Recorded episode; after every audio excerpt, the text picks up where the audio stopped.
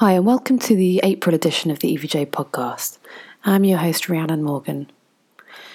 For this episode, we welcome Richard Piercy discussing atypical myopathy and James Brown discussing umbilical resections. Richard Piercy is a professor of comparative neuromuscular disease at the Royal Veterinary College in London and also an RCVS recognised specialist in equine internal medicine. Richard and Sonia Gonzalez Medina have recently published the paper titled Atypical myopathy associated hypoglycin A toxin remains in sycamore seedlings despite mowing, herbicidal spraying, or storage in hay and silage, and this can be found in the early view section on the EVJ website. Richard, thank you very much for joining us on this month's EVJ podcast. There's been a lot of coverage um, on atypical myopathy in horses over the last few years. Could you start by telling us a little about the disease process and what causes it? For sure. So, um, we've known about atypical myopathy for many years, actually. Um, um it's called atypical myopathy because the disease is not um, m- similar to the exertional rhabdomyolysis that most horse vets are much more familiar with. Um, but it's only been in the last few years that we've known the toxin that is associated with this disease, which affects often groups of horses at pasture, often in late autumn or in spring. And the toxin is a toxin called hypoglycin A or HGA. Um, and it's a toxin that's found uh, in Europe in sycamore tree seeds and seedlings, um, and in some other Acer species trees in other parts of the world. This was a toxin that was discovered by Stephanie Valberg and her group in the United States um, because they have a, a, disease which they call summer, sorry, they call pasture associated myopathy, uh, which is um, almost certainly identical to the atypical myopathy that we recognize in the UK.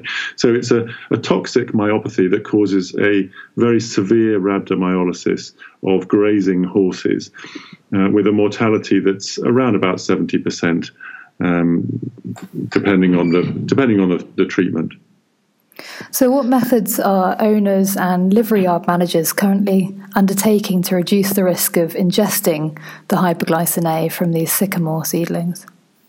Yeah, well, the, the big concern in the spring is are the seedlings that, that often grow in profusion on pastures. And um, I'm sure most horse vets have received telephone calls from, from their clients because um, certainly in some years, there are hundreds, if not thousands, of these seedlings in some pastures.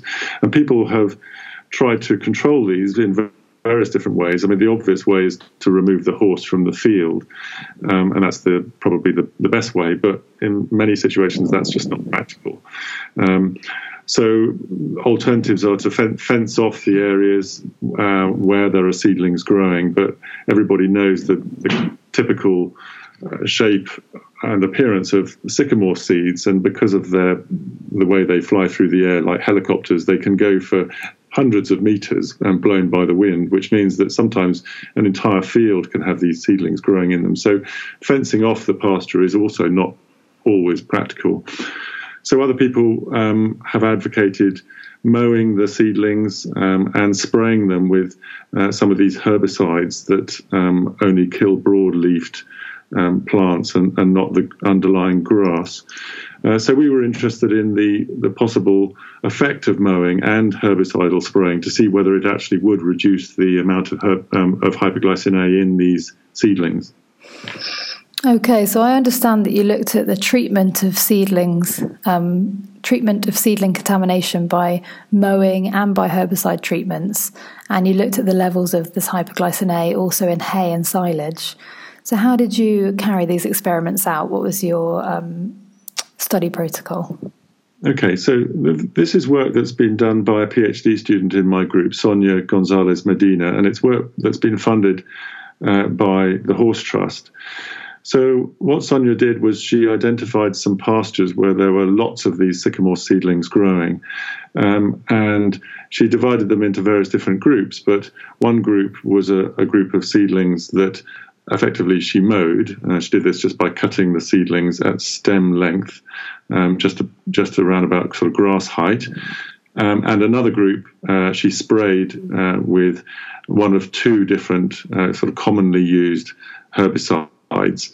Um, and uh, she collected samples just before doing these, either the mowing and the spraying, and then at repeated intervals afterwards for out to two weeks following uh, the intervention. Um, and then with these samples, then measured the amount of hypoglycin A toxin that there was present within them. So before and then subsequent to either mowing or herbicidal spraying, um, and then following them up uh, to see the results. And how did you look at the hay and silage? Okay, so um, that was done in two different ways. So, so my laboratory actually receives samples that are sent in by uh, horse uh, by by horse owners who are worried about the possibility that a sample, a plant sample, might contain hypoglycin A, uh, and we were sent some samples from um, seeds that were present or f- were found within uh, bales of hay or silage. But also, Sonia did a study where she actually was able to uh, collect some seedlings and then put them into uh, silage before it was made and then analysed them six months later. Um, so some of it was fortuitous because of samples that were sent in, and then others were, uh, if you like, artificially created by us to test the hypothesis that hypoglycin A might still be present after storage in either hay or silage. So, did you find any successful reduction in the HGA in contaminated pastures treated with either method? So we were we were surprised by the results. Basically, it, it turns out that if you if you cut the seedlings uh, and let them wither on the pasture for out to two weeks, the amount of hypoglycin A effectively does not reduce at all over that two week period. And in fact, we, we, presented some evidence that suggested that certainly in, in the youngest seedlings, so they're the ones that have the immature um, leaves known as cotyledons, um, the youngest seedlings seem to actually have an increase in their hypoglycin A uh, within the first two uh, two days following cutting, uh, and then it declines again. But um, out to two weeks, basically the amount of hypoglycin A remained the same, and then we saw something very similar in the herbicidal treatment group. So there was no effect of the herbicide on the amount of hypoglycin A um, in the seedlings out to two weeks. Now, we didn't follow the experiment out for beyond two weeks. In retrospect, it would have been interesting to have done that, but that wasn't part of our experimental design. But the conclusion is that at least within the two week interval after both mowing the seedlings and herbicidal spraying of the seedlings, we did not see any decline in the amount of toxin found within them. And what kind of levels of hypoglycin A did you find in the seedlings in the hay and silage?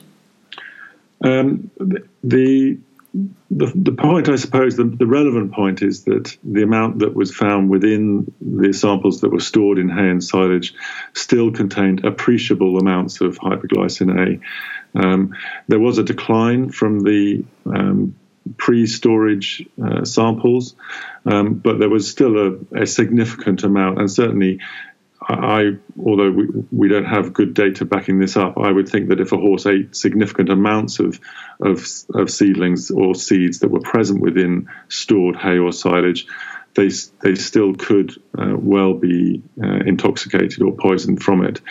Um, so there seemed to be a decline, but the end numbers were not really large enough to know for sure whether that was a statistically significant decline. The important point is that we found large amounts of hypoglycin A in in the seedlings and seeds despite the storage for up to six months. Mm. So, going back to the mowed seedlings, why do you think the levels of HGA increased slightly? Yeah, that's a, a point that we've we've discussed quite a lot within the group. Um, we don't know for sure, um, but we speculate that that it may be that um, when a plant becomes stressed, uh, in this case by, by cutting it, um, there may actually be local increased um, production of hypoglycin A in the cut seedling within the first you know, two days. And it may be that this is a, a strategy that the, that the growing seedlings employ to reduce the effect of grazing. You can imagine that if the seedlings are being grazed by animals, um, there's a you know, that has the same tendency to as cutting, and if that across all the seedlings results in some of them increasing the amount of hypoglycin A, maybe that makes them less palatable for uh, the grazing of animals and so on. So it's speculation, but we think that that might be partly responsible at least. And the herbicide, as you explained, failed to reduce the HGA levels as well. Why do you think this was? And do you think other types of herbicide could be more successful? Yes, it, it's it's hard to know for sure. The the the use of herbicides, of course, is is tricky because um, people don't want to kill off the, the underlying grass; they just want to kill off the seedlings. So most people recommend certain herbicides, and in particular, the, the class of herbicides that that Sonia used in her experiments, which are auxin mimetics. Now, most people will know that auxins are hormones that, that plants use um, to maintain their metabolism and their growth. Um, and by using these um, auxin mimetics, you can disrupt their normal growth, and that's what usually kills the plant over time. Now, um, it probably is the case that the auxin mimetics don't have any effect on the pathways associated with hypoglycin A production, and that's why we did not see a, a significant decline. Now, it's possible, of course, I suppose, that other herbicides that have different modes of action might result in reduced amounts of hypoglycin A. The problem, though, is that many of these other types of herbicides, some of the um, uh, types that are, that are used for spraying weeds and so on, actually would have the effect of killing the grass as well. So, um, probably not of much use. What we don't know is whether the herbicides, um, if we had followed the experiment out for beyond two weeks, eventually to the point where the where the plants or the seedlings wither away entirely, it would have had the effect um, of having reduced hypoglycin A. I'm guessing that once the, the plant you know withers entirely to the extent that it's it's disappeared or it's been blown away, then clearly that's not a problem anymore. Um, but that can take certainly beyond two weeks, as per our experiment, and I'm I'm guessing we're looking at you know three to four weeks at least, and so on, and, and probably we need to do another experiment in a in a future year to see whether a, a longer term um, experiment with spraying might have the result of reduced hyperglycemia. From a practical perspective, of course, though, the you know the, the people who have clients who are worried about this, they want a quick fix. They want to be able to put their horses back on the pasture as quickly as possible, and and waiting for beyond two weeks or even out to a month may not be any good for them. And so, uh, certainly, our data from this paper that's been published would suggest that within the two week interval, uh, it's still not safe to put horses back on the pasture. So that kind of covers my next question, um, which would be what's your take home message? What advice can you give to practicing vets in the management of sycamore seedlings this spring? Yeah, that's that's obviously a great question and and the most pertinent question for all of this work. And I, I would love to say that, that the result of this paper is that we've got a, an easy answer for, for for horse vets who've got worried clients. I'm I'm afraid the conclusion at the moment anyway is that is that really what you have to do is you have to cut the the seedlings uh, by mowing them, and then you need need some way of um, picking up the cuttings. Um, you know that's easy with, with some types of, of lawnmower or, or, or, pasture vacuums and so on, but less easy with others. Um, if that's not an option, then I'm afraid that the the other solution is just to take the horse off the pasture entirely for at least the time that the seedlings are still there. Um, not not simple, I know, but certainly that's the current advice. Great. Well, Richard, thank you for joining us, especially at this time of year, um, on the EVJ podcast. Thanks very much. Uh, I'm, I'm glad we've had this conversation, and people would always be welcome to contact the laboratory if they want to want further advice on either this paper or other aspects of, of the testing that we're doing. Great. Thanks very much. Thank you. James Brown is a clinical assistant professor of equine surgery at the Marion DuPont Scott University in Virginia. He joins us to discuss the recent paper titled Short Term Outcome and Risk Factors for Post Operative Complications Following Umbilical Resection in 82 Foals. James, thank you very much for joining us on the April EVJ podcast. Um, can I start by asking uh, at what age do you expect to identify umbilical, umbilical infections and how do they usually present? Um, yeah, I can answer that. Um, really, from birth to anywhere three weeks of age, I think um, our study sort of showed that around uh, the, the, mean time of surgery in our study was 12 days. Um, you know, there were some foals that we classified as congenital, i.e., you know, present from birth, and um, so we had some infections that happened at the time around the time of uh, birth, and there were some patent um, but most of the time we're going to be in that window around um, the middle of uh, around 12 days.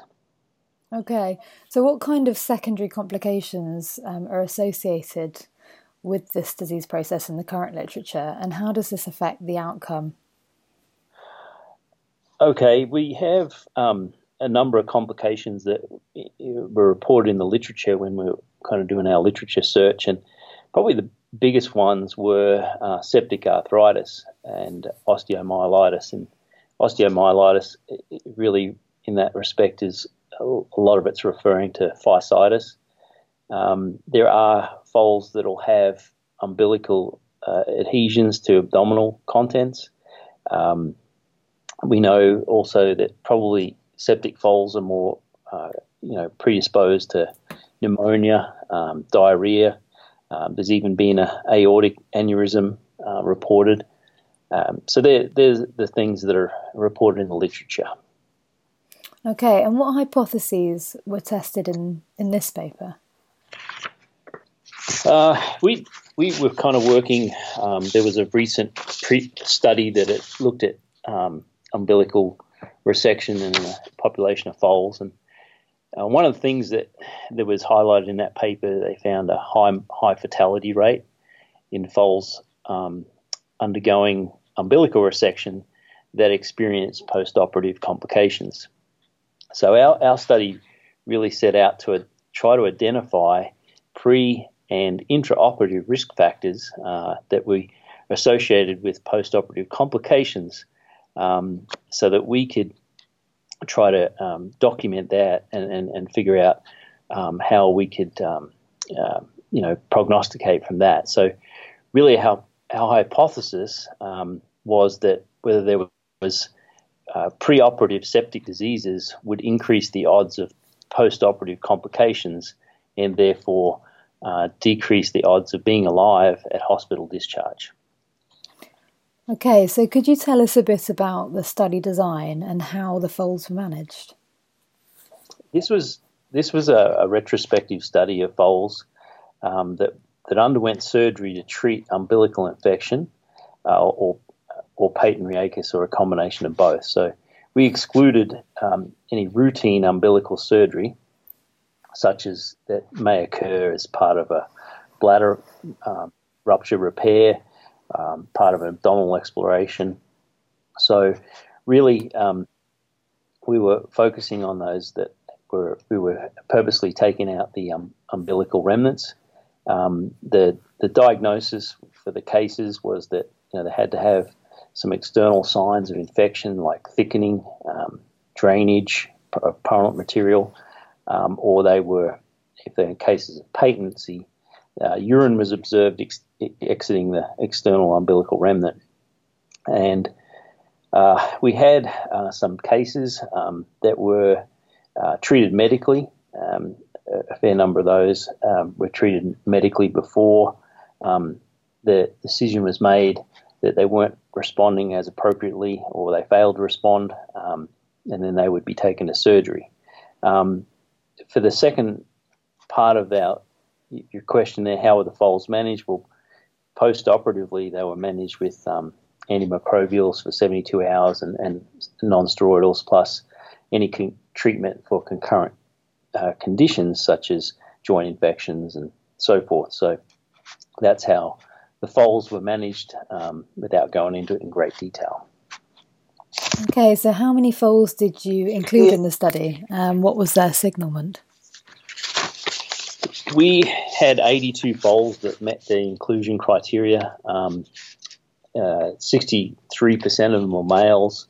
The, um, the remainder females, obviously. The thoroughbreds represented not quite 60% of the population, with uh, warm blood foals um, next, and then we had some small number of standardbreds, and then there was a mixture of the remaining breeds. Um, as I said, the mean age at the time of surgery um, was around 12 to 13 days. The um, and some of these um, foals were um, operated um, at the time of presentation. some developed the condition within hospitalisation for other conditions, and then they had surgery in that. Um, but we found that uh, one of the things that our referring veterinarian population became comfortable with us, uh, the surgery and the and the outcome that they would um, specifically refer the foal in for umbilical resection. Okay, I know you took um, blood, umbilical, and synovial fluid um, to culture. Did you find any associations between the results of these? we we were um, based on those uh, those cultures. We had um, a lot more success um, culturing the um, the actual uh, resected uh, umbilical remnants, um, and we um, so we had uh, seventy or out of those cases, 82 foals, we had 52 that were positive in in that group. The blood cultures we had a lot, a lot less that were positive, uh, 18 foals. Um, and the synovial fluid of uh, was positive of, of 19 fold, seven of 19 fold. So there was really no correlation between all three sites, um, the, the, umbilicus and the blood and the synovial fluid. Um, and between the blood and the umbilical cultures, we only had one case that was that was correlated. Um, I think that's what uh, other studies have, have shown that there's a poor correlation between uh, culturing those various sites. Okay, and what kind of concurrent diseases were identified, um, and how did these affect the outcome? Um, there was a number of concurrent diseases. Actually, it was uh, about sixty percent of the cases uh, uh, had concurrent diseases. Um, the two main ones were diarrhea and septic joints. We had nineteen of each of those. And now, obviously, some of these foals had multiple concurrent con, uh, diseases, but those two really um, were the main ones.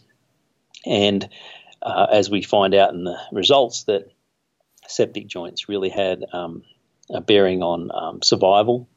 Um, and and and that was pretty important finding in the study. Okay, um, what incidents suffered um, from post-op complications after the umbilical resections, um, and what affected this this number?